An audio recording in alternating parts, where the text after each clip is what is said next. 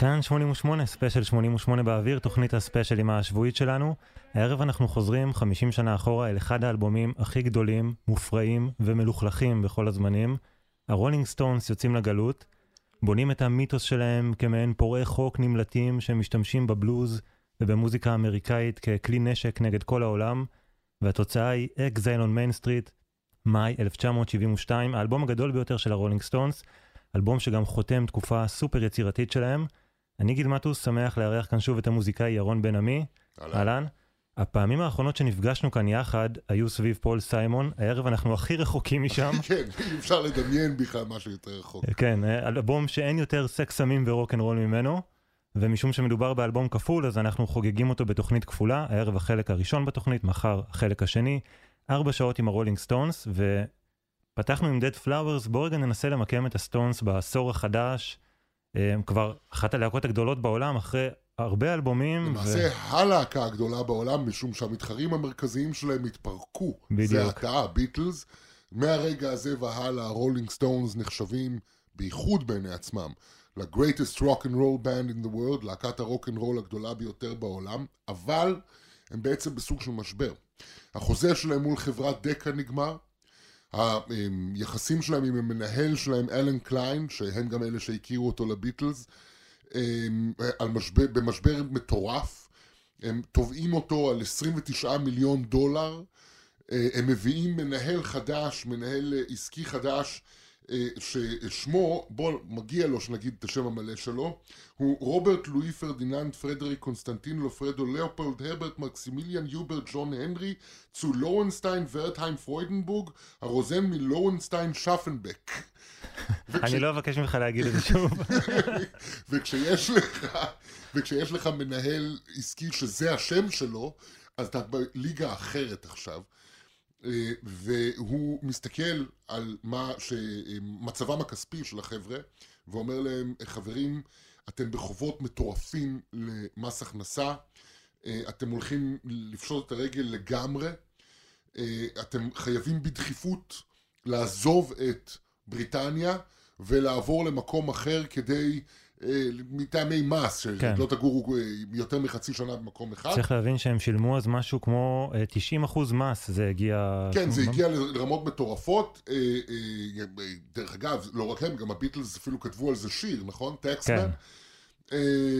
וכל זה קורה תוך כדי שהם גם מקימים חברת תקליטים משלהם, מביאים בשביל להיות המנהל שלה את מרשל צ'ס, בנו של לנרד צ'ס, מייסד חברת התקליטים המפורסמת צ'ס Records משיקגו, שבה הקליטו גיבורי הבלוז של רולינג סטונס. עוד אחד מהחיבורים שלהם שנשמע הרבה כאלה למוזיקה ולתרבות האמריקאית. לגמרי, ומרשל צ'ס הוא בחור צעיר ומלא יוזמה ורעיונות. וחייבים לסגור את העניינים באנגליה ולצאת ממנה. אז הם יוצאים לסיבוב הופעות אה, פרידה קצר באנגליה.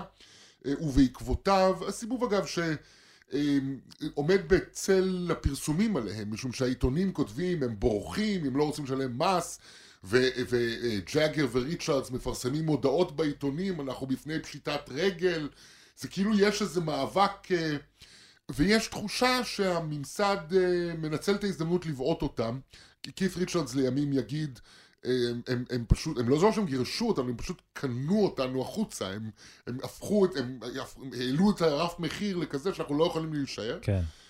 אה, ויש סיבוב הופעות ששנוי במחלוקת, והוא אמור להסתיים אה, בהופעה מוקלטת לספיישל טלוויזיה במועדון מרקי בלונדון, שבו הם כבר הקליטו פעם, ושהמנהל שלו, הרול פנדלטון, בפעם הראשונה שהם הקליטו שם ב-1962, תיאר אותם כ-shit, הפעם הוא תיאר אותם כ-still shit, והדבר הבא שקורה זה שקית' ריצ'רדס מנסה להרביץ לו עם הגיטרה ומיק ג'אגר מנסה לעצור אותו ונהיה ריב גדול ובסוף בכל זאת מקליטים את הספיישל אבל הוא לא משודר. אבל למרבה המזל הוא כן הוקלט. אנחנו יכולים לשמוע ממנו את אחד השירים.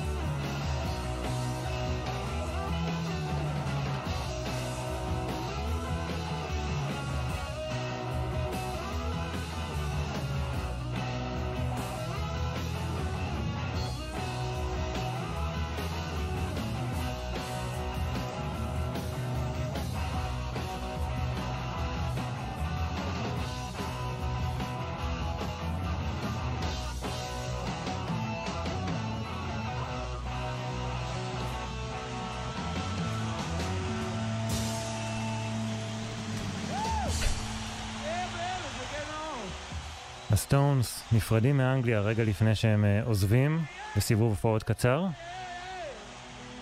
וזה הזמן לדבר על התרחבות המשפחה. כן, תראה, זה מתחיל בעצם כבר בתקליט הראשון שהם עושים אה, אה, אחרי תקופת קליין. אה, מתחילים להצטרף נגנים, קצת להרחיב את הסאונד של הרולינג סטונס. הרולינג סטונס התחילו בתור חמישייה, זאת אומרת, שתי גיטרות, בס, תופים, זמר, שלפעמים מנגן גם מפוחית. והאבן השישית, איאן סטיוארט, שהיה הקלידן שלהם, שהתחיל בתור חבר להקה, אבל לא נראה cool מספיק, אז עבר למעמד של קלידן slash מנהל אה, אה, הופעות, משהו כזה. אה, אבל תמיד היה שם. אה, עכשיו הם מתחילים אה, לנסות להרחיב את הפלטה, בייחוד אחרי שבריאן ג'ונס, הגיטריסט המייסד שלהם, מת. הם מצרפים קודם כל את אה, מיק טיילור, הגיטריסט המופלא, כבר ב-1969. הם מתחילים לעבוד עם אה, קלידן אה, שהיה אז מאוד אה, פופולרי ונחשב, ניקי הופקינס, באמת קלידן יוצא דופן. ניגן עם המון המון שמות, ג'ף בק, ג'פרסון איירפליין, הקינקס, דה הו, ג'ון לנון ורשימה ארוכה כן, מאוד. כן, הרשימה אינסופית, כי הוא באמת היה קלידן מאוד... אפשר לסמוך עליו, שהוא תמיד יביא את ה-line, כן? כן. וגם אפשר לסמוך עליו, כפי שגילה קית' ריצ'רדס בשרו, שאם אתה בתאונת דרכים ויש עליך הרבה סמים ואתה צריך מקום להתחבא, אז הוא יפתח בפניך את הדלת. זה אשכרה קרה. שזה לא פחות הזאת. חשוב. שזה לא פחות חשוב כשאתה ברולינג סטונס.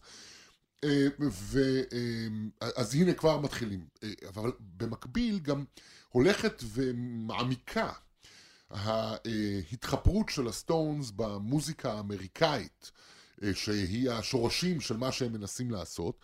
גם עם uh, uh, החברות של קית' ריצ'רדס עם גרם פרסונס שעוד נדבר עליה, אבל גם עם התחלה של שיתוף פעולה עם מוזיקאים אמריקאים, בייחוד שני נשפנים אמריקאים. לאחד קוראים ג'ים פרייס, הוא טרומבוניסט וחצוצרן, שהתפרסם אחר כך בייחוד בתור מפיק, והשני הוא בובי קיז, נגן סקסופון מטקסס, שהתחיל את הקריירה שלו בתור נגן סקסופון של באדי הולי. שזה בכלל מדליק אותם, אנחנו זה... מנגנים עם מישהו שזכה לנגן עם באדי הולי בתחילת דרכו. מאבות הרוקנרול, מגדולי הדור הראשון של הרוקנרול. ובובי אה, אה, קיז מתחבר אה, חברותית, סוציאלית, כן? עם מיק ג'אגר, הם מגיעים, הוא ופרייס מגיעים ללונדון בשביל איזה פרויקט אחר. אה, ג'אגר מזמין אותו לגור אצלו, הם גרים ביחד בצ'יין ווק בלונדון, אה, במין דירת רווקים הוללת כזאת, בובי קיז מספר שזה תענוג להיות רווק וצעיר וברוקנרול, אם החבר הכי טוב שלך זה מיק ג'אגר. ונגיד שהוא ילווה את הסטונס למעלה מ-40 שנה, הוא יהיה איתם דרך ארוכה. הלך לעולמו ב-2014, בגיל 70. נכון. אז הקשר שלו מתחיל אה, דווקא עם אה, אה, מיק, אבל במקביל מתפתחת מערכת יחסים אדוקה מאוד בינו ובין קית' ריצ'רדס, בעיקר על בסיס האהבה של שניהם להתפרעויות והשתוללויות רוקנרול. זאת אומרת שהוא מתחיל למצוא נתיבות פנימה אל תוך הרולינג סטונס, והחבר'ה האלה הולכים להשלים את ההרכב לתקופה הקרובה. בעצם בעיניי זה ההרכב האולטימטיבי של הרולינג סטונס, מעולם לא היה להם הרכב טוב יותר. כל כך הרבה צבע, כל כך הרבה טוב זה עושה, הכלי הנשיפה שם בתוך ה... וגם הקלידים של ניקי הופקינס. וגם זה... הגיטרה של מיק טיילור שהיא פשוט אה, מפוארת, זה, זה הכל מתחבר, ובאמת הם מוצאים עם זה תקליט נהדר, זה סטיקי פינגרס. אבל הנה הם צריכים לעזוב ולפנות לדרך חדשה. בואו נגיד רגע משהו על, גם על בובי קיז וג'ים פרייס. אמ, שניהם ניגנו עם ג'ו קוקר, עם קלפטון, עם ג'ורג' הריסון ב- All Things Must Pass, אה, ונשמע עכשיו קטע שלהם מאלבום של דילייני and בוני on tour with אריק קלפטון. שניהם מנגנים כאן, זה מאוד מזכיר בסאונד שלו את, אה, ש... את אקזייל שעוד מעט נגיע אליו. ואת האלבום הזה, uh, On Tour with אריק קלפטון, הפיק ג'ימי מילר, המפיק של אקזייל. בעצם המפיק של תקופת הזוהר של הסטונס.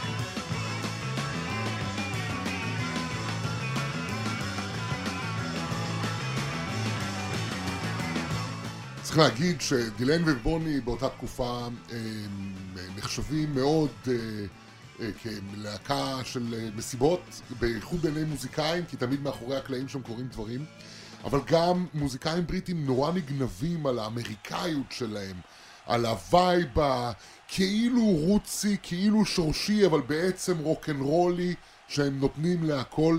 גם אה, אה, אה, הריסון מנגן איתם, גם קלפטון מנגן איתם. הם נחשבים, הם מביאים איזה טעם מאוד אמריקאי כן. לכל הסצנה האנגלית, והיא מאוד תשפיע על, על הסטונס. אז שמענו את הקטע הזה באמת כי גם, כי שני הנשפנים, שהם עכשיו חלק מהסטונס. נכון, בובי קיז וג'ים פרייס מנגנים איתם, אבל אנחנו נעבור מכאן אולי לשמוע עוד הקשר אמריקאי, כי באמת הרולינג סטונס הולכים ומעמיקים במין מחקר על, ה, על מוזיקת השוליים המדומיינת של אמריקה שאולי פעם הייתה, אה, ובין היתר הם משתפים פעולה, כלומר לא כרולינג סטונס, אלא אה, מיק ג'אגר משתף פעולה עם... אה, אה, מק ח- רבנק. עם מק רבנק, הלוא הוא דוקטור ג'ון, המוזיקאי הגדול מניו אורלינס, אה, שעושה דברים נהדרים עם הוודו רוק כן. ו psychedelic swamp וכל זהו, הדברים בתקופה האלה. הזו זה רגע לפני שהוא ממש חזר לשורשים של ניו אורלינס, הוא היה יותר ב vibe של ה- של הוודו והפסיכדליה. נכון. ב-1970 בקיץ הוא מקליט את האלבום The Sun, Moon and Herbs באנגליה. בין המשתתפים הם אריק קלפטון ששמענו עכשיו כאן, וכמה מהמוזיקאים שמנגנים באקזייל, גם צמד הנשפנים בובי קיז וג'ים פרייס, ובשיר הזה על קולות הרגע, הרקע, סליחה, מיק ג'אגר. וגם, תקשיבו טוב, כי זה יתחבר לנו לפחות לחלק מהשירים בסאונד של אקזייל, במוזרות, נכון, נכון. וגם את דוקטור ג'ון אנחנו נפגוש באלבום. עוד הרבה זמן.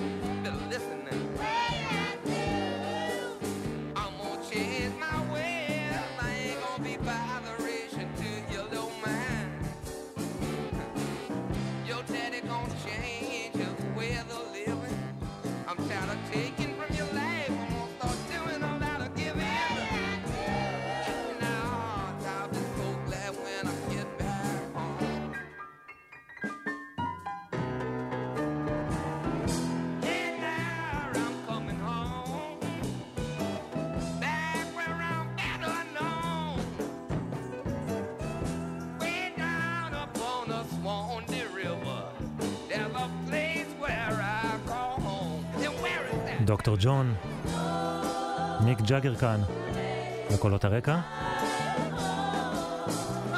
כאן 88 ספיישל 88 50 שנה ל Exile on Main Street ה masterpiece של הרולינג סטונס. אנחנו עדיין עושים את הדרך הארוכה אל האלבום הזה, הפרידה מבריטניה. מבריטניה. תראה, בדרך כלל פיראטים לא עושים כאלה מסיבות מטורפות כשהם יוצאים לדרך, אלא כשהם חוזרים. אבל הסטונס הם הסטונס, והם עושים, הם יוצאים, מנסים לצאת בכמה שיותר פאנץ', ואתה יודע, כזה חגיגה. אה, והדבר האחרון שהם עושים לפני שהם יוצאים לדרך, אה, זו מסיבה. מסיבה שאליה מוזמנים גם הרבה מוזיקאים. אה, כזאת מסיבת outlaws אחרונה. אני מזכיר לך שמדובר במוזיקאים, בייחוד הסטונס, אבל כל החבר'ה של סצנת הרוק, שגדלו על העניין הזה שהם מייצגים תרבות נגד. אבל תרבות הנגד תמיד הייתה אה, בשיתוף פעולה עם התרבות הקבועה, אוקיי? היא אף פעם לא הייתה מרידה טוטאלית. אה, אני חושב שאולי בנפשו של כית' ריצ'רדס היה הרצון לזה, אבל אף פעם זה לא קרה. אבל עכשיו הסיטואציה התהוותה סביבם שהם נהיו סוג של Outlaws. כלומר, אסור להם להיות בבריטניה, כי אחרת הם יהפכו להיות עבריינים. הם בורחים, הם בורחים אל מחוץ לאנגליה, והם הם עכשיו מין כזאת ישות לעצמם, שנודדת בעולם. ועושה הרבה כסף, והם הם בעיני עצמם מתחילים להיות סוג של פיראטים, אז רק נשאר להם המסיבת סיום האחרונה עם כל החבר'ה, שמה שנשאר ממנה אה, זה הקלטה אה, של החבר'ה מנגנים עם קלפטון את בראון שוגר, שאנחנו תכף נשמע. קצת אחרי שההקלטה הזו אה, נעשתה, פתאום כבה החשמל במקום. מה הבעיה? הבעיה היא שהשכנים התלוננו, וג'אגר מתעצבן ועוזב בכעס, וזהו, והסטונס עוזבים את אנגליה מיד אחרי הביצוע הזה של בראון שוגר.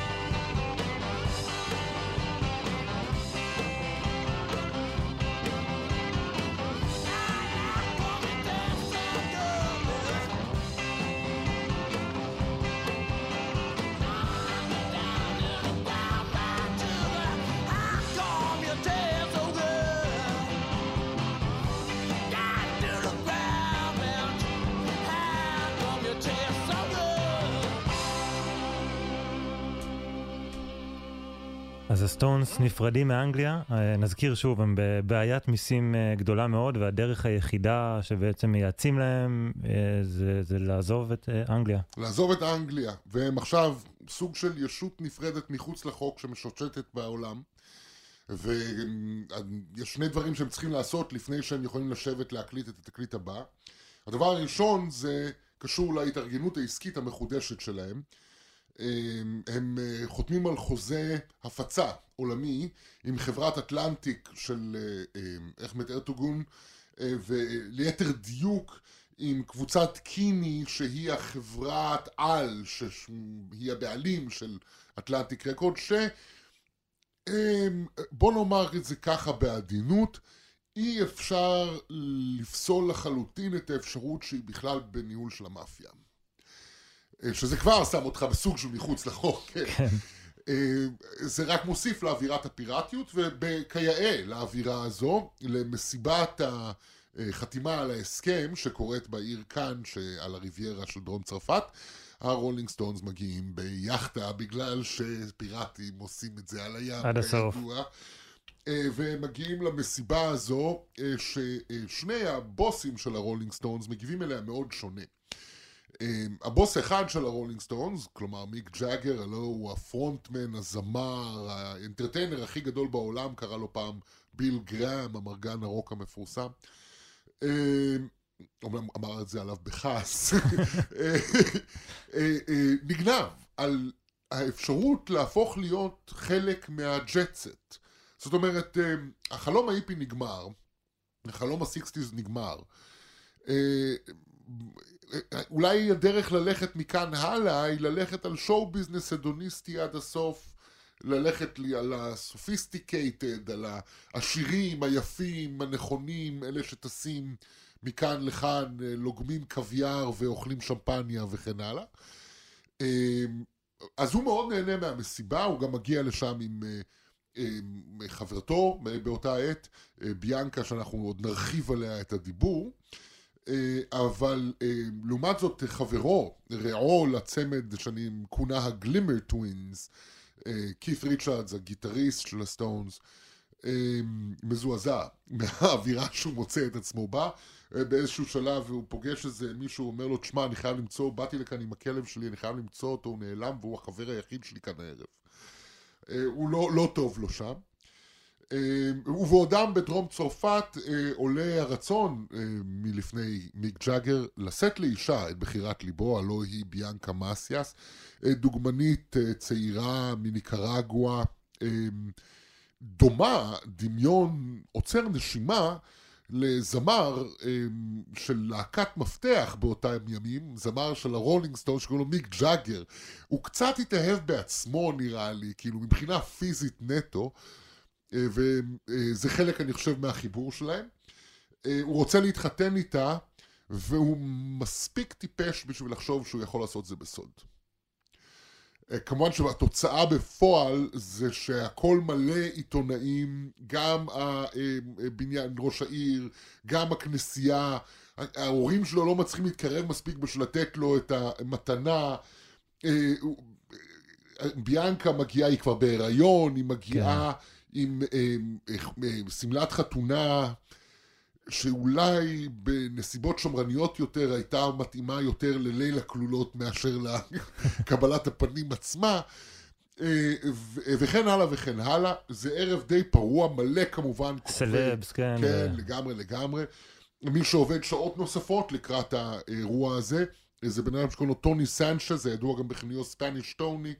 שהוא ספק הסמים של הסטונס מלונדון, אה, שנאלץ לספק אותם לקראת הערב הזה. אה, אחרי החתונה, אחרי שתי החתונות, בעירייה ובכנסייה, יש קבלת פנים, שביאנקה באיזשהו שלב מרגישה שנמאס לה והיא רוצה ללכת עם חתנה אל חדר הכלולות, ואולי לעשות משהו, אבל חתנה הוא מיק ג'אגר, ויש עכשיו מסיבה עם מלא סלבס, והוא מאוד בעניין.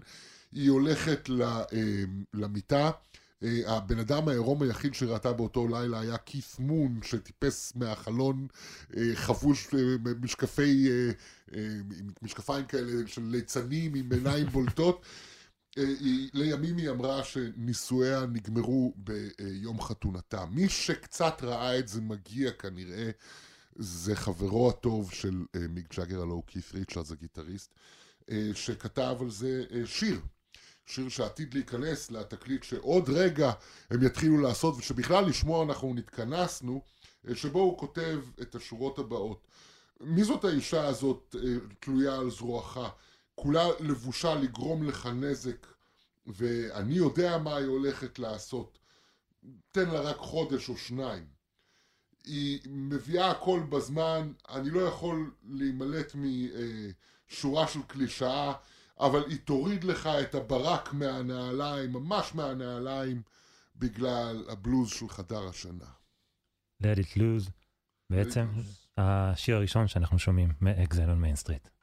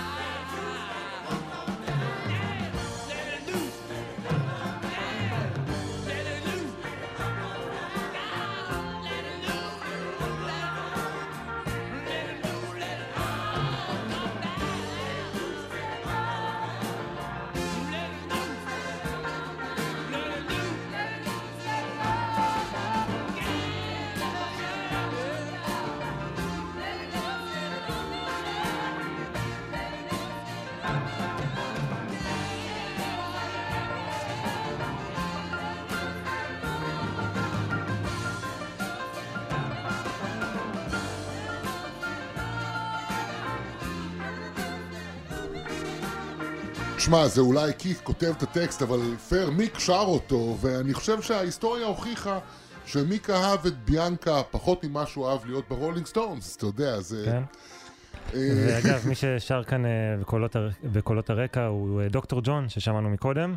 זו נכון. הקלטה, זה כבר התוספות בלוס אנג'לס, אנחנו נגיע לזה, אנחנו יש עוד זמן. יש לנו כן, דרך כן, הפיראטים ארוכה. הולכים להפליג הרבה, אבל אנחנו בינתיים הולכים, צריכים להקליט תקליט. כן, אנחנו רגע בדרום צרפת, וצריך להגיד, זה היה חלק מאיזשהו אה, הסכם. הסטונס עוזבים את אנגליה, מאחורי הקלעים סידרו להם אה, להיות שם אה, בצרפת, עם התחייבות שהם יגיעו לשנה לפחות, יוציאו סכום מסוים של, אה, מסוים של כסף, ובתמורה לא יחייבו אותם אה, מיסים גם מיסים. בצרפת. נכון, וגם כל זה הולך על העסקה שהם הרגע חתמו עם ה Kinney Corporation ועם אה, אטלנטיק והם קיבלו חמ- 5.7 מיליון דולר בשביל לעשות תקליטים, צריך לעשות תקליט, אבל הם, הסטונס לא באמת רוצים לעבור לצרפת, זאת אומרת, אה, אה, מיק אולי בעניין, אה, לכית' לא מאוד אכפת, תכף אני אסביר למה, אבל השאר, כלומר, אה, המתופף צ'ארלי וואטס, הבסיסט ביל ויימן והגיטריסט השני אה, מיק טיילור,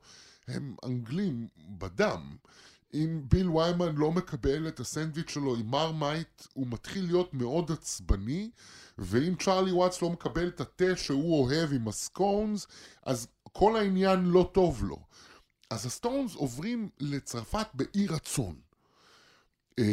כית' ריצ'רדס מחפש ומוצא לעצמו אה, וילה בדרום צרפת, אה, במקום שנקרא וילפרנש סור מר, ולווילה קוראים נלקוט. היא וילה שבנה אה, בנקאי אנגלי בשם יוג'ין סמית בסוף המאה ה-19, והיא עוצבה בסגנון הבל אפוק. בסגנון הבל אפוק עשו שימוש בין השאר בצלבי קרס, הרבה לפני שהם קיבלו את המשמעות הנאצית, ובעקבות צלבי קרס בווילה נלקוט, נפוצו עליה שמועות שהיא הייתה איזושהי מפקדה מפקדה נאצית. של נאצית במלחמת העולם השנייה, זה קשקוש, זה לא קרה, אבל בשביל ה mystique של רולינג סטונס מקליטים תקליט, אה, יש לזה ערך בגלל שהרולינג סטונס מתעסקים, הפואנטה שלהם היא להתעסק במה שרע. נגיד שהוא שילם על התענוג הזה 2,000 דולר בשבוע, שזה ים כסף, בטח במונחים של שנות ה-70. ים כסף, אבל צריך להגיד שתמורת זה הוא קיבל וילה מטורפת עם שמונה חדרים ומטבח גדול ומרתפים שאנחנו תכף נדבר עליהם וגנים עם דקלים ועם שיחי לבנדר ועם רציף לים. לים, כן, הכל, זה, זה מקום גן עדן וזה מזל שזה ככה, למה? כי הם רוצים להקליט והם מחפשים אולפן בדרום צרפת להקליט והם לא מוצאים אולפן טוב. השנה היא 1971. אנחנו היום ב-2022 שרגילים שאפשר להקליט בכל מקום כל דבר. אה, קשה לנו קצת לחשוב על זה שצריך אולפן, כאילו, אבל באותו זמן בדרום צרפת לא היו אולפנים טובים. ההחלטה שהתקבלה, הם גם היו מפוזרים. בדיוק, הסטונס, הם לא, הם לא גרו, שוב, הם, הם הקליטו את האלבום הזה אמנם בבית, אבל הם לא גרו, זה לא איזה סיפור רומנטי כזה כמו הבנד, שהם כולם גרו ביחד, או חלקם גרו ביחד, כל אחד היה מפוזר במקום אחר, לפעמים כמה שעות נסיעה. נכון, וכל אחד חי בנסיבות החיים שלו וכן הלאה, אז זה יותר קשה לעבוד. המפיק, המפיק של התקליט ג'ימי מילר, אה, הפיק את ה, לפני כן את התקליט של, אה, הפיק גם תקליטים של הסטונס, בעצם הוא המפיק של כל התקופה הגדולה של הסטונס, מ Beggars Banquet ועד Goats Head Soup, אבל אה, אה, הוא גם הפיק את אה, התקליט של בליינד פיית', שכן היה להקה שמתכנסת בבית. הוא חשב שזה מה שיקרה, לא זה מה שקרה. אז החליטו על הבית של כית', הביאו את המשאית הקלטות של הסטונס מאנגליה, כמובן שהביאו אותה כאשר טוני סנצ'ס דואג לפתוח כל מגירה ולשים בה אה, שורות למוזיקאים. נגיד רגע על המשאית הזו, זה בעצם משהו, זה לא היה חדש, זאת אומרת זה איזושהי, אה, אולפן הקלטות נייד שהסטונס אה, הכשירו, שלא רק הם השתמשו בהם. נכון, הם הזכירו אותו, כן, הם הזכירו אותו, לד זפלין הקליטה באמצעותו את האלבום השלישי, ועוד מוזיקאי, עוד נכון? מוזיקאים. והם מביאים אותו לצרפת, הם אומרים אנחנו נקליט במרתף של וילה נלקוט. הבעיה של המרתף של וילה נלקוט הוא שהוא לא עוצב להיות אולפן. אז היה צריך, אתה יודע, לחלק אותו לתאים, איפה שהמוזיקאים ישבו, ולהחליט איפה אה, אה, ישבו העוזרי טכנאי, כי הטכנאי יושב בחוץ ואין לו אפילו אינטרקום פנימה, אין לו שום קשר עם המוזיקאים.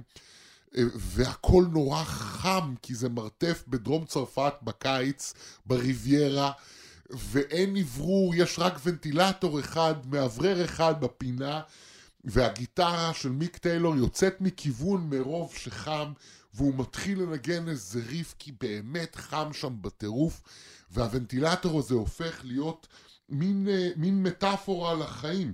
כשה, כשהחוט שדרה שלך מתפצח בידיים, והלב מתפוצץ, וה, והטוסיק שלך הולך להתפרק, והאישה שלך מקללת, אתה שומע אותה צורחת, מרגיש כאילו זה רצח מדרגה ראשונה, ואף אחד לא מאט בכלל, וכולם דורכים על, ה, על, ה, על הבנזין, ולא משנה מי אתה, כולם צריכים ונטילטור.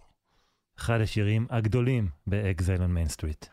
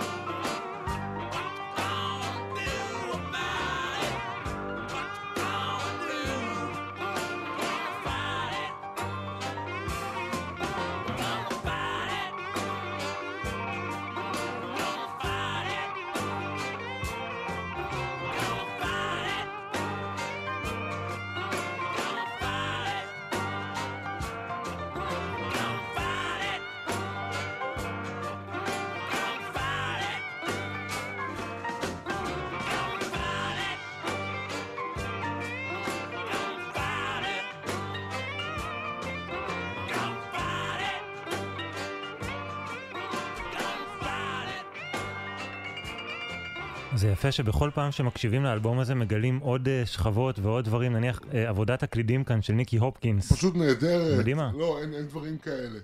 אה, ותראה, כל השיר הזה מוקלט אה, אה, מוזר. קודם כל זה השיר היחיד בהיסטוריה של הסטונס שמיק טיילור מקבל עליו קרדיט, כי הוא בא עם הריף, כאילו.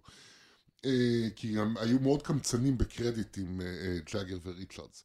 והכל קורה באווירת jams, זאת אומרת, צ'ארלי מתופף, בעצם אה, אה, בובי קיז עומד לידו ומוחא כפיים בקצב של התיפוף, ושמה צ'ארלי מתופף, כי, הוא, כי לבובי יש את האוזן של טקסס להבין איפה זה אמור ליפול, אתה מבין? זה הכל כזה אווירה של ג'ם. למשל, הקטע הבא שאנחנו נשמע, I just want to see his face, הוא התחיל בג'ם של ג'אגר, אה, טיילור על בס, כן? בכלל לא על גיטרה, וצ'ארלי וואטס במרתף בנלקוט, במקור הקלידים היו של כית', אבל בובי וויטלוק מהדילני אנד בוני אה, הקליט קלידים במקום זה, זה הכל מין ג'ם כזה, אין גיטרות כאן אפילו. מי שנמצא באותו רגע נכנס, מי מנגנים. שנמצא באותו רגע נכנס ומנגנים, והנה מה שיוצא. והשיר הזה הוא גם אחד הדברים המוזרים והמיוחדים באלבום הזה, ויש רק מוזיקאי אחד בעולם שיכול להגיד שזה השיר האהוב עליו של הרולינג סטונס, כן, ולמוזיקאי הזה קוראים תום וייטס. שאמר שהייתה לשיר הזה השפעה גדולה עליו, שהוא ניסה ככה לשיר גבוה, ללמוד לשיר גבוה כמו מיק ג'אגר כאן. כן, פעם הוא אמר, הוא הקליט עם אה, כית' ריצ'רדס, פעם הוא אמר איך זה להקליט עם כית' ריצ'רדס, זה תמיד מעניין, לפעמים גומרים את השיר, לפעמים גומרים בקבוק.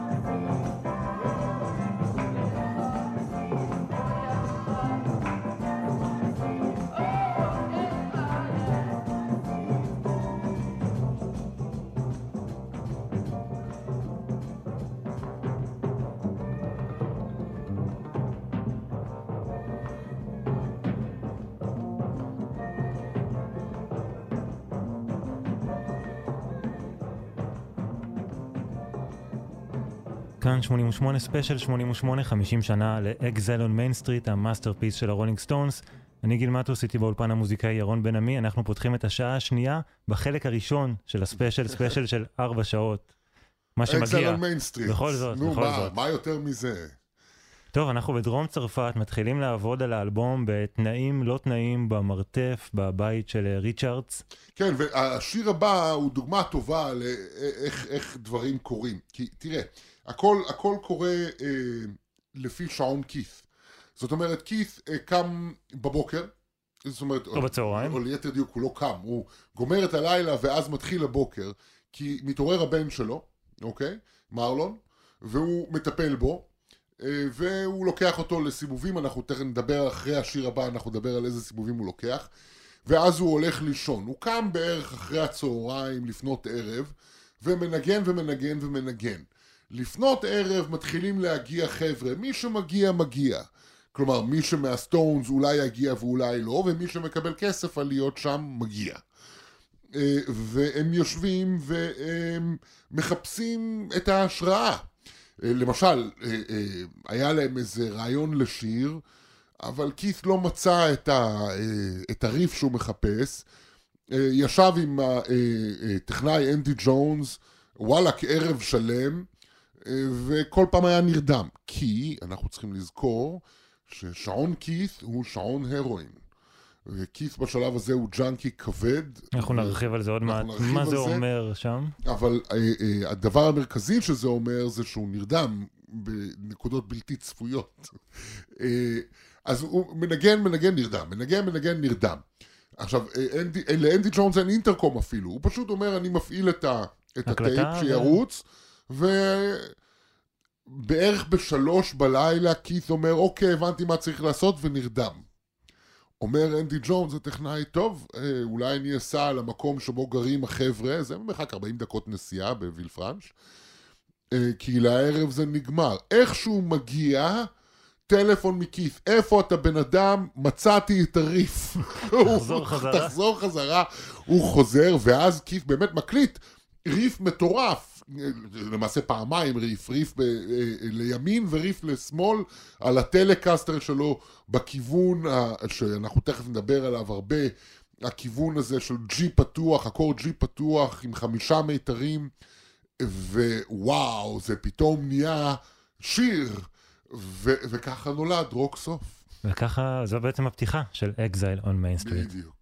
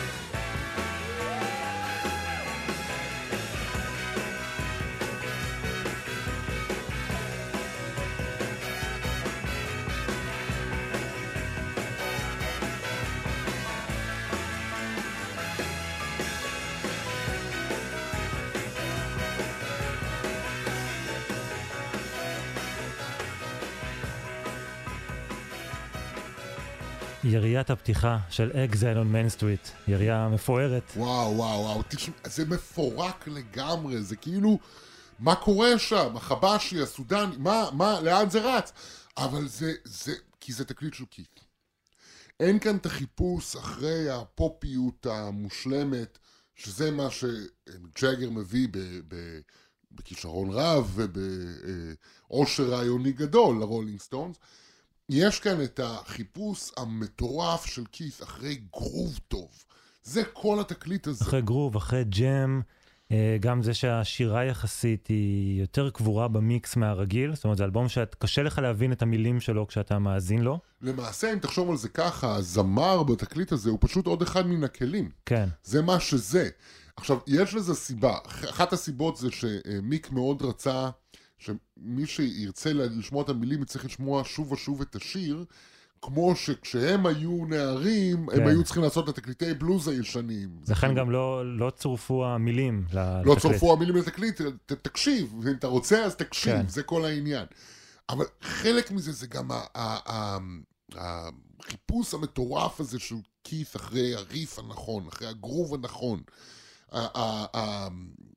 כל התהליך הוא תהליך של ג'ם. עכשיו, אה, מספר אה, אה, אנדי ג'ונס, הוא היה אומר, תשמע, ימים על גבי ימים הם היו יושבים ומנגנים חרא. ואז פתאום היה עובר מבט בין כית' לבין צ'ארלי, בין הגיטרה לבין התופים, ואז היית יודע שצריך ללחוץ פליי רקורד, כי אם עוד רגע ביל מרים את הבאס לזווית המצחיקה שהוא מנגן, אז עכשיו זה השיר, הנה הוא מגיע. עכשיו, זה, צריך לקרוא את החדר כל הזמן, כי כל הזמן קורה ג'ם, כל הזמן מנגנים, ו... אני חושב שגם מיק טיילור דיבר על העניין הזה, שהוא אמר שהסטונס היו יכולים להיות הלהקה הכי מחורבנת בעולם כשהם לא ישבו ביחד, אבל כשזה קרה, ועם הרבה עזרה גם מההפקה, ו- וכשזה קרה, הם, הם, כשהקסם קרה, הם היו הכי טובים. אבל זה בדיוק העניין. כל העניין הוא למצוא את המקום להעביר את הזמן שאתה נשמע רע, אוקיי? כדי לחפש את הרגע שאתה נשמע טוב. זה הסיפור של התקליט הזה. עכשיו, אנחנו רגע בחיים בנלקוט, כן? אמרנו, כית' בבוקר אוסף את הבן שלו, לאן הוא הולך? הוא הולך לסירה שלו, הוא קרא סיר, קנה speedboat כזאת, כי הייתה ליד יאכטה גדולה עם תרנים שהייתה שייכת לדאגלס פיירבנקס, ועמדה שם כבר הרבה שנים והייתה במצב רע. הוא רצה לקנות אותה, אבל המחיר היה גבוה מדי. הוא גילה שיש איזה חוק צרפתי, שאם יש ספינה תבואה, אז מי שמציל אותה היא שלו. הוא כבר תכנן לעשות חבלה ביאכטה כדי שהיא תטבע. בסוף הוא קנה ספידבוט, והוא קרא לה מנדרקס, אוקיי? זאת אומרת, על שם הסם, כן, כן? ולהזכיר שיש לו ירידה לים אה, מהחצר אה, מהחצר, האחורית, כן, ואין לו רישיון להשית סירה, כן. גם זה צריך אף אחד להגיד. לא שאל אותו, שטת פעם סירה? היית פעם על דבר כזה? התשובה היא, הוא לא יודע. בפעם הראשונה שהוא הוציא אותה החוצה עם הבן ועם כמה חבר'ה, הם כמעט טבעו. אבל בבוקר, הוא, הוא לאט לאט לומד. בבוקר הוא, הוא מפליג אל הבית איפה שגרים החבר'ה האחרים. אה, כלומר, החבר'ה לא מהלהקה, אלא מהשכירים, כן? אה, הוא מצפצף בצופר לבובי קיז שירד, הם שתים יחד עם מרלון לאיטליה, אוכלים ארוחת בוקר בחוף האיטלקי, ואז חוזרים לנלקוט, ובובי קיז בכלל, הוא נהיה החבר של קית' לצורכי סקס סמים ורוקנרול, כן. שזה עוד בקע בקשר שבין קית' לבין מיק, וההתפרקות של הקשר הזה. הקשר הזה היה הלב של הרולינג סטונס. מי שהקים את הלהקה היה בריאן ג'ונס. מי שעשו את הלהקה היה הקשר הזה שבין שני ה songwriter ים, שבין מיק ג'אגר וכית' ריצ'רדס. אבל עכשיו הקשר הזה שהחזיק מעמד עשר שנים, נפרם. והסיפור של הפרימה הזאת זה במידה רבה הסיפור של התקליט הזה, כי ג'אגר בחיים לא היה נותן לזה לקרות לפני זה. אבל הפעם כיף יותר חזק, בגלל הנסיבות, בגלל שזה בבית שלו. והתגובה של uh, מיק היא כמובן בשיר, כמו שכית' כותב על היחסים של מיק ומיק שר את זה, אז הנה כאן מיק על כית'. כן, כן, זאת משמרת, האשמורת השלישית, אה, ואנחנו הולכים לעלות על הסלעים, ואני חטפתי את כל האגרופים, ואתה לא נותן לי שום מקום להימלט אליו, והייתי שותה מי ים, הלוואי שלא הבאת את הדבר הזה, זה הולך להרוג אותי, שר מיק לכיף.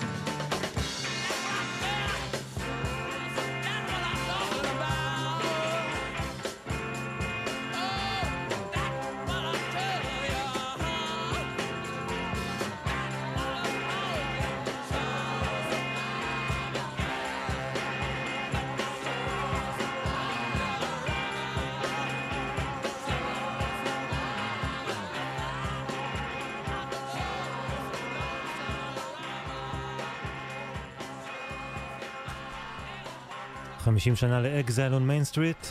אנחנו בדרום צרפת, בתוך הווילה של ריצ'ארדס, והחיים שם מטורפים, זה כל הזמן יש שם אנשים, כל הזמן מלא מלא אנשים. מלא אנשים. עכשיו, מי זה האנשים האלה? זה חלקם זה חברים, חלקם זה מסתבכים, חלקם זה groupies, חלקם זה... יש איזה צלם שהגיע לשם ונשאר חצי שנה, כן? והוא חתום על תמונות אה, אייקוניות מה, ממה שקורה שם. בדיוק. אז זה, זה, זה, זה מין מסיבה שלא נגמרת. דבר שמוציא, דרך אגב, את אניטה פלנברג, אה, אהובתו ובת זוגו של קית' ריצ'רדס מדעתה, משום שהיא בהיריון והיא מכורה להרואין, וזה הרבה דברים להתמודד איתו, גם אם אין מלא אנשים כל הזמן בבית.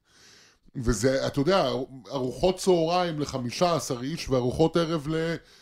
25 אנשים, יש טבח כמובן, יש צוות עם טבח, לטבח קוראים פט ז'אק. נדבר עליו עוד מעט גם. אנחנו נדבר עליו לא מעט, אבל אה, אה, הוא מכין ארוחות אה, אה, שחיתות, כן? לחבורה של מי שעד לפני שנתיים היו היפים, ועכשיו, מה הם בדיוק? הם מין היי סוסייטי, פריקי, רוקנרול, ג'אנקי, מה זה הדבר הזה? לא היה אז את זה. זה, זה, זה הרגע שבו ממציאים את הדבר, אוקיי? עוד כמה שנים אה, אה, אה, איאן דיורי יכתוב על זה, ינסח את זה בתור סיסמה, Sex and Drugs and Rock and Roll, אבל ה, לא כסיסמה, אלא כדרך חיים, הנה זה מתנסח ממש לנגד עינינו, אה, ואחד האורחים שבאים לבקר הוא חבר ותיק, קוראים לו גראם פרסונס, מוזיקאי חשוב מאוד, מהרבה בחינות הבן אדם שהכניס את הקאנטרי אל הסאונד ההיפי, אה, בהתחלה דרך הבירדס ואחר נכון. כך אה, דרך הפליינג בוריטו בראדרס, והוא חבר של כית'. אה, הוא נשאר אצל כית' כש, כשהבירדס נסעו להופיע ב... כן, בעצם הוא עוזב ה, הוא עוזב את הבירדס כדי להמשיך להיות עוד זמן עם הסטונס. הוא... גרם פרסונס הוא לא דמות מספיק מוכרת אז, והוא מאוד אה, נהנה מהרעיון הזה שהוא אה, מתחכך בחברי הרולינג סטונס, ולכן הוא אפילו מוכן לוותר על הבירדס רק בשביל להיות עוד זמן עם ריצ'ארדס והמגע הזה עם, ה, עם ה rock stars. אני חושב שזה חלק מזה, ואני חושב שחלק מזה, שלמשך איזה שנתיים, שלוש שם, באמת, הייתה שם חברות אה, מוזיקלית נכון. מטורפת. מין קליק שלא קורה בין גרם פרסונס לבין כית' ריצ'רדס. פרסונס מלמד את ריצ'רדס את סודות הקאנטרי. פרסונס גדל על הקאנטרי. הוא מלמד אותו כל מיני דברים, החל מאיך לשים את האצבעות וכלה באיך לכוון את הגיטרה, ואנחנו עוד נדבר על איך לכוון את הגיטרה, אבל אה, אה, הוא מלמד את, את אה, ריצ'רדס קאנטרי והם כל הזמן מנגנים ביחד. וזה גם מתחבר לעוד איזושהי מגמה רחבה יותר, שדיברנו עליה לפני כמה שנים כשהקדשנו כאן תוכנית לבנד, אבל לחזרה לשורשים שקורית בסוף שנות ה-60, מבוב דילן והבנד בוודסטוק, והבירדס, והגרייטפול דד, וואן מוריסון, ואפילו הביטלס, יש איזושהי חזרה לשורשים במובן למשהו, לעוד מוזיקה אמריקאית, והסטונס פה מרחיבים את המנעד שלהם באמצעות גרם פרסונס עם ה... עם חד הקאנטרי. משמעית. המסע הרי התחיל בפולק, אחרי זה נהיה פולק רוק, משם נולדה הפסיכדליה. כלומר, התחלנו איפשהו באפלצ'יה, כן. בגבול וירג'יניה, קנטקי, עברנו למאדים, ועכשיו אנחנו חוזרים לכדור הארץ ומנסים לראות מה יש כאן. וגרם פרסונס מאוד מאוד משפיע על הסטונס, גם בנגינה וגם בכתיבה. למשל, אחד הלהיטים הכי גדולים שלהם, Honky Tonk Women, מתחיל בתור ג'ם על אה, אה, רעיון בסיסי שגרם פרסונס מלמד את אה, כית'. מה גרם פרסונס מלמד את כית'? יש כל מיני דרכים לכוון גיטרה. אנחנו, חבר'ה מערביים, לבנבנים שכמונו, אוהבים לנגן עליה בכיוון הקלאסי, אבל הרבה בלוז מנוגן על כיוונים פתוחים. מה זה כיוון פתוח? זה אומר שאם אני לא שם שום אצבע על הגיטרה, שים לב, תסתכל, כל האצבעות שלי כאן, הנה אני רק פורט עליה, הופ, זה אקורד, נכון? הנה זה כאן, הנה אני אשמיע לך. רגע, הופה, הנה זה אקורד. ועכשיו בואו נשמיע את האקורד כשמוסיפים אליו שתי אצבעות. והנה אנחנו אצל כית', נכון? זה הטריק הזה, הכיוון G פתוח הזה, זה מה שכית' לומד מגרם פרסונס. יש הרבה אה, אה, בבלוז יש הרבה אי פתוח, שזה כיוון קצת אחר.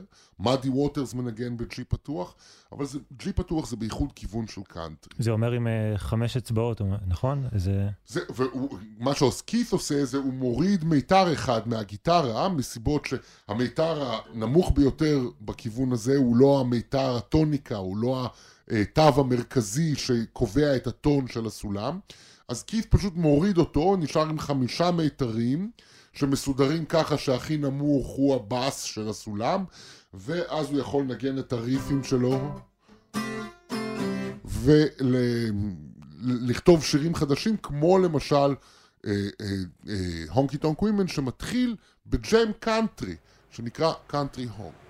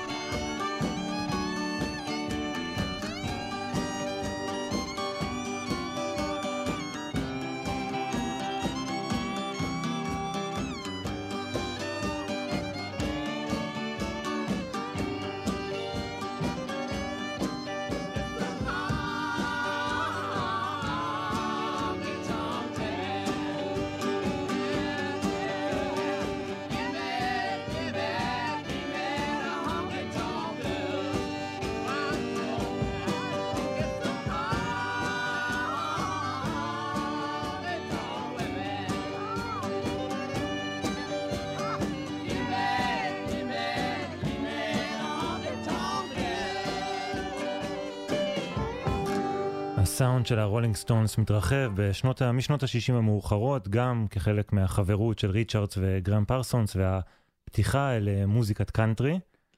וההשראה הגדולה שהיא מביאה גם לכתיבת השירים של הסטונס, שמתחילים לכתוב שירים שהופכים להיות סטנדרט של קאנטרי, Dead Flowers ששמענו בתחילת התוכנית לדוגמה. בהחלט, ולמשל, אחד השירים היפים ביותר של הסטונס, אה, Wild Horses, אה, ניתן למעשה לפליינג בוריטו בראדרס על בסיס החברות הזו שבין כית' לבין אה, גרם פרסונס. שנה לפני הביצוע של הסטונס, זה יצא באלבום שלהם.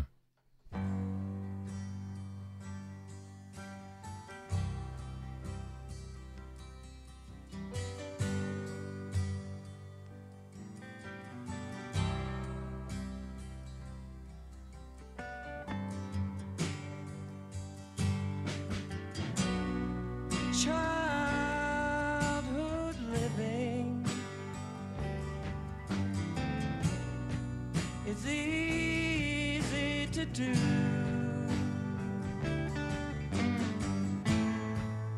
The thing.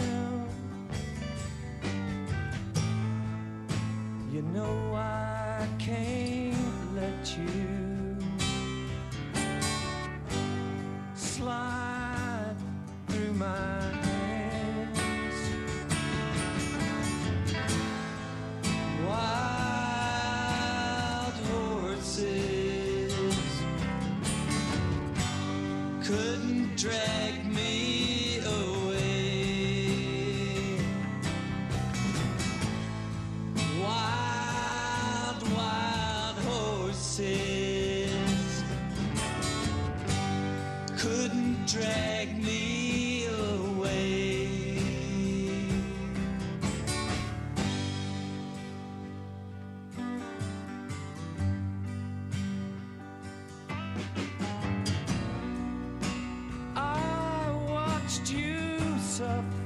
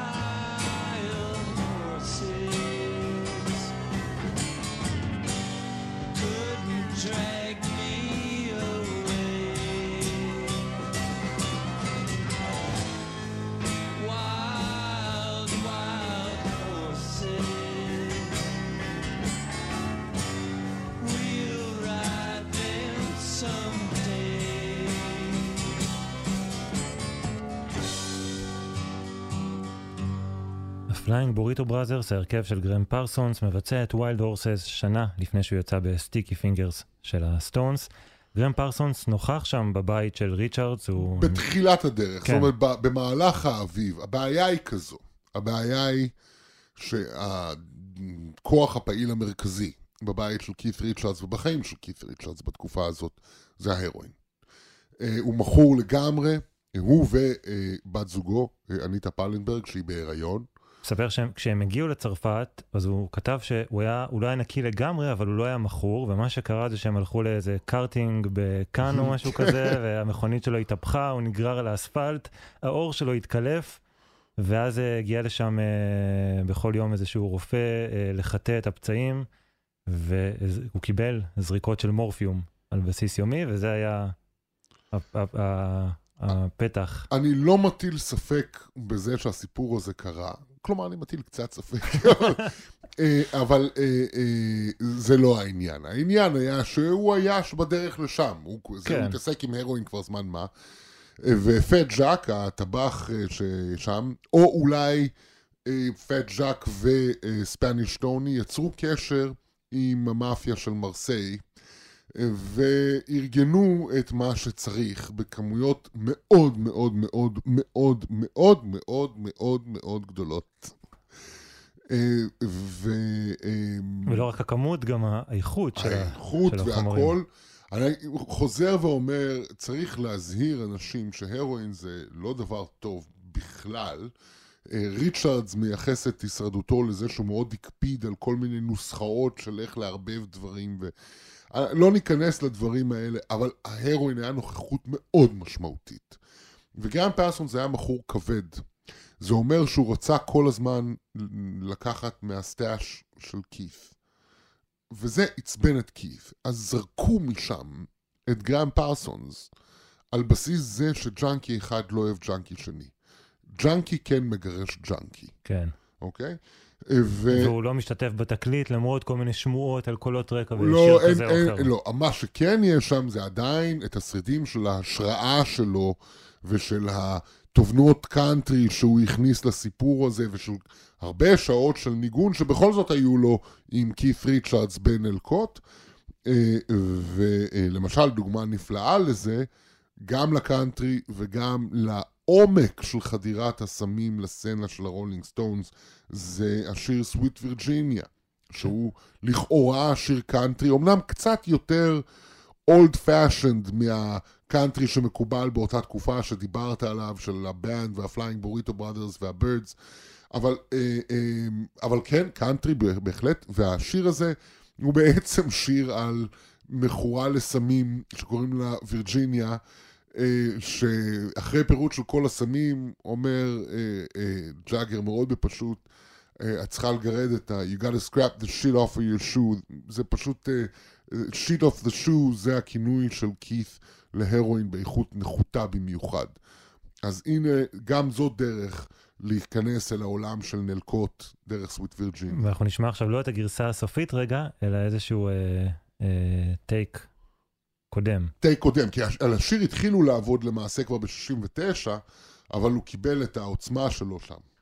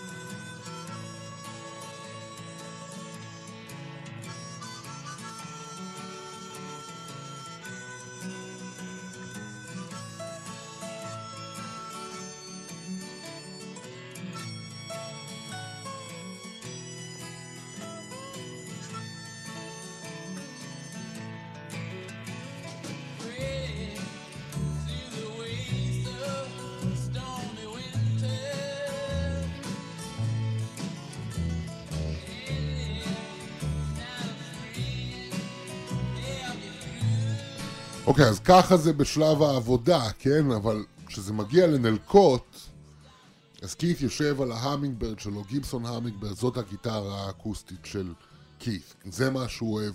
זאת גיטרה שאולי לא מאוד טובה לנגינת אצבעות, אבל היא מעולה למפרט, שזה מה שהוא עושה. אה, אה, טיילור על הגיטרה החשמלית שלו עושה חיקוי של מנדולינה, ואז עובר לפרזות, לליקס כאלה של, כן. של אה, נשוויל ואיאן סטיוארט בפסנתר הונקי טונק ענק, ואז פתאום זה נכנס, כל השיר הזה מקבל עוצמות אחרות וזה בעצם אחד משירי האמריקנה הגדולים שכתבה להקה בריטית. לגמרי.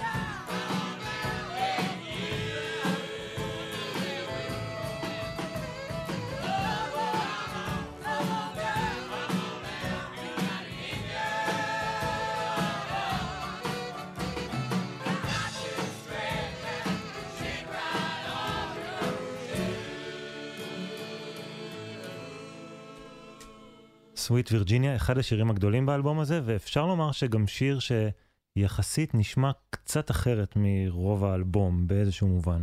נכון, משום שהוא אה, הולך יותר לכיוון של הקאנטרי, והאלבום באופן כללי הולך יותר לבלוז, אבל יש, תראה, קודם כל יש בתוך הסטונס את המתח הזה, כשהם עושים אה, שני תקליטים קודם, הם עושים קאבר ל... אה, Love in Vain של רוברט ג'ונסון, שהוא מהבלוזים הגדולים, השחורים של שנות ה-30. הם עושים אותו הכי בסגנון קאנטרי שיש. כן. אה, הם, הם, יש את המתח הזה שקורה בתוכם. יש עניין שבלהסתכל על המוזיקה האמריקאית מבחוץ, אוקיי? ולהגיד, זה יפה, אז זה שלי, ואני הולך לעשות מזה מה שבא לי, באופן שנראה לי. אתה יודע, גם, בסך הכל, מה ההבדל בין בלוז לקאנטרי? אתה יודע, שבבלוז הבחורה עוזבת. עד כאן ההבדל. אמ, אז יש את ההשפעה הזאת שנכנסת היא נכנסת גם בהיבט של מיתולוגיה אמריקאית. למשל, אחד מהשירים שקוראים בסשנים בנלקוט, אה, הוא שיר שנקרא Torn and Frayed, אה, קרוע ובלוי הייתי אומר, אולי מתרגם את זה, אה, שהוא שיר על הדמות המיתולוגית של מוזיקאי נווד אמריקאי ש... ממקום למקום ככה, ועובר את כל חוויות הדרך שהפכו להיות המיתולוגיה של רוקנרול. כי חלק ממה שהסטונס עושים כאן זה להתעסק במיתולוגיה של רוקנרול. לנסות לחזור לשורשים שלו ולהבין מאיפה זה בא, כי הם קצת מבינים, כמו בקזבלנקה, בסרט קזבלנקה, ששואלים את ריק מה, מה, מה הלאומיות, מה הלאום שלך, הוא אומר אני שיכור. אז אה, מה, מה הלאום של הסטונס? הלאום של הסטונס בשלב הזה הוא אנחנו רוק אנד רול. We're the greatest rock and roll band in the world. אז אנחנו המיתולוגיה של זה גם. אז זה שיר כזה על מה הסטונס היו יכולים להיות אם הם לא היו מיתולוגיה, אלא היו באמת.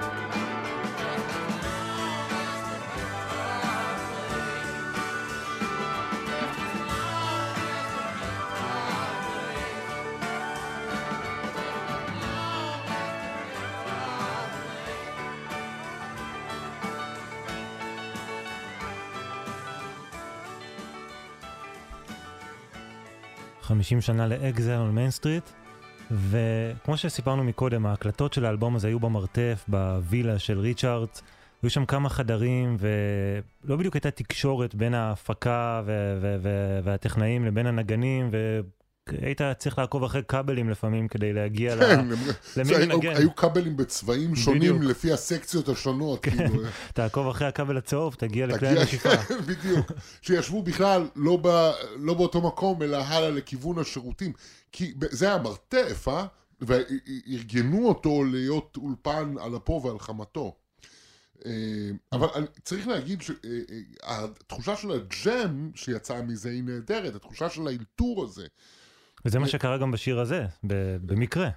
לגמרי, למשל ג'ים פרייס, הטרומבוניסט, החצוצרן אה, שמנגן איתם, אה, נכנס כשמקליטים את השיר הזה, אה, שומע את הריף, אומר וואלאק זה יפה, אבל מה שיש מולו זה לא טרומבון אלא אורגן.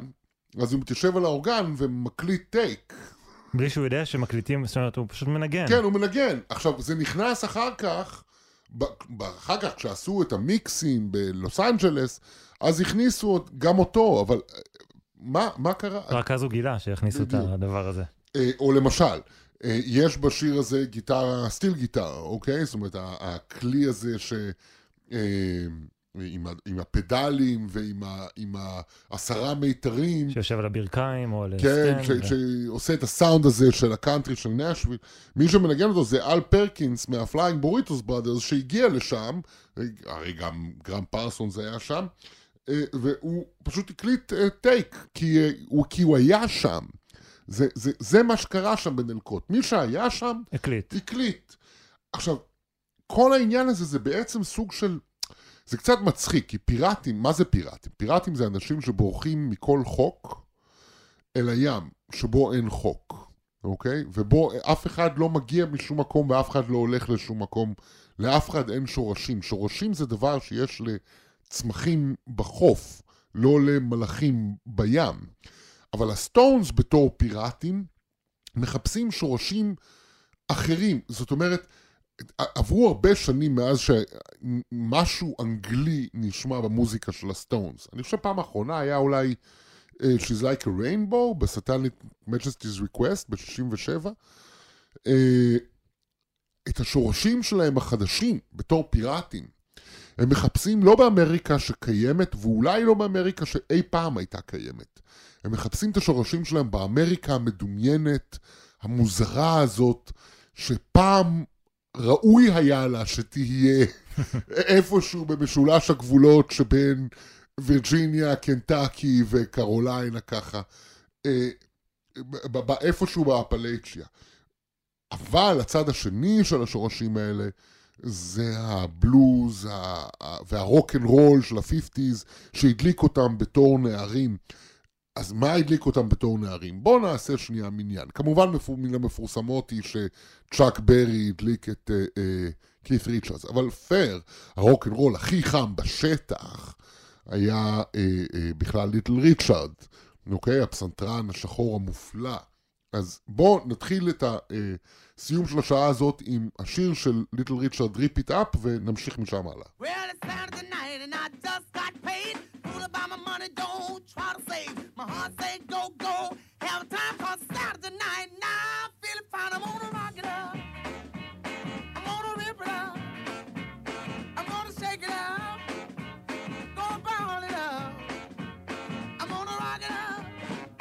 ball tonight. Got me a date and I won't be late. Pick her up in my 88. Shag go down by the Union Hall. When the joints start jumping, I have a ball. I'm gonna rock it up. I'm gonna rip it up. I'm gonna shake it up. Gonna ball it up. I'm gonna rock it up and ball tonight.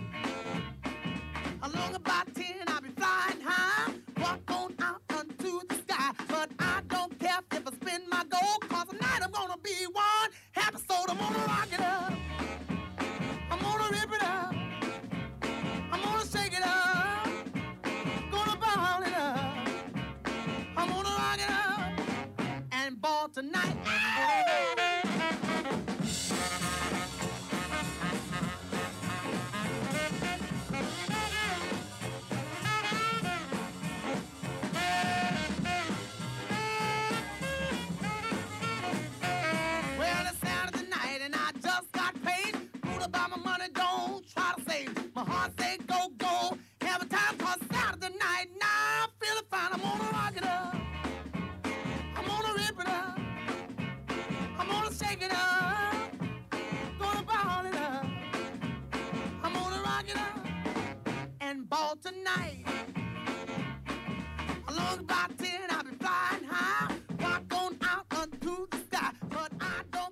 ליטל ריצ'רד הגדול, אין דברים כן. כאלה. תראה, לאוזן שלנו היום זה אולי נשמע קצת בנאלי אפילו, אבל זה היה פורץ דרך. לא היה דבר כזה. כן, זה, מטורף. וזה הדליק אותם בתור נערים, בתור כאילו נערים שמתחילים להתעסק עם מוזיקה. עכשיו, הטריק של רוק אנד רול זה שמהר מאוד הוא התחיל לחשוב על עצמו בתור אה, מיתולוגיה. אה, ואז אתה, אתה מקבל שירים כבר בדור הראשון של הרוק אנד רול, אה, אתה מקבל אה, אה, שירים כמו למשל Short Fat Fannie, שמתייחסים כבר לשירים קודמים, כמו Long Tall Sally, כמו כאלה, שמצטטים כל מיני שירים. שמצטטים, וגם את השירים האלה, הרולינג סטונס הצעירים שומעים בתור ילדים ונגנבים עליהם. למשל, ה Short Fat Fannie של לארי וויליאמס.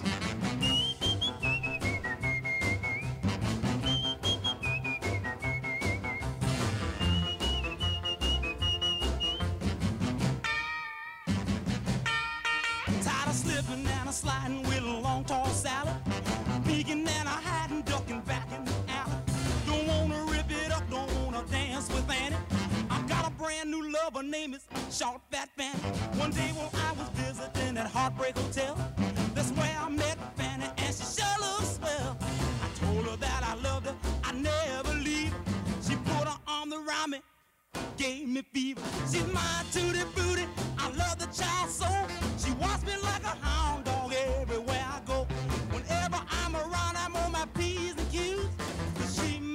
step on my blue suede shoes while at a honky tonk party just the other night. Fanny got jealous and she started a fight. Because I was dancing with Mary Lou, I had to call Jim Danny to the rescue.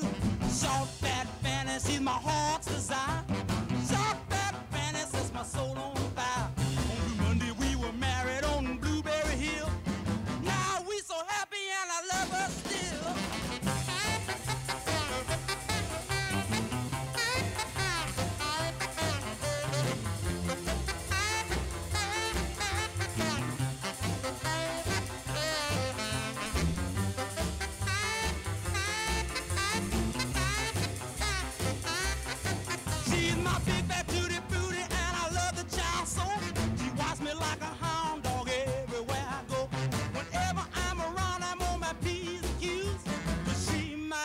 on my blue suede shoes. Well, at a honky tonk party just the other night, Fanny got jealous and she started a fight.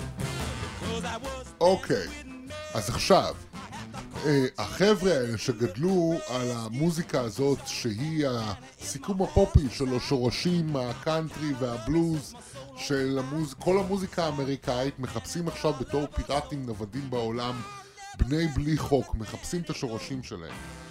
והם לוקחים את זה ומביאים את זה לסיטואציה של עצמם, כלומר, בדרום צרפת, בנלקוט, על הרואין, הכל הרבה יותר חד, הכל הרבה יותר מהר. אני מסתכל עכשיו על ה-wave של ה, אה, מה שאנחנו מקליטים, fat fanny, רואים איפה הביט יושב, ממש רואים איפה זה, אבל כשהסטונס מקליטים את המחווה שלהם לכל זה, את Rip This Joint, זה נראה כמו רצועה אחת ארוכה בלי הפסקות, כי הרוקנרול של פעם היה, כולם מנגנים את ה rhythm בהפסקות, אבל הקרדו החדש של הרוקנרול בתור להקת הרוקנרול הגדולה בעולם, היא כולם מנגנים קצב, כל הזמן. וזה אחד הקטעים הכי חריפים, הכי אגרסיביים באלבום הזה, משהו ששיר מבשר פאנק אפילו. ממש, BPM לא סביר. כן, אז זה לא ריפ it up, זה ריפ דיס ג'וינט.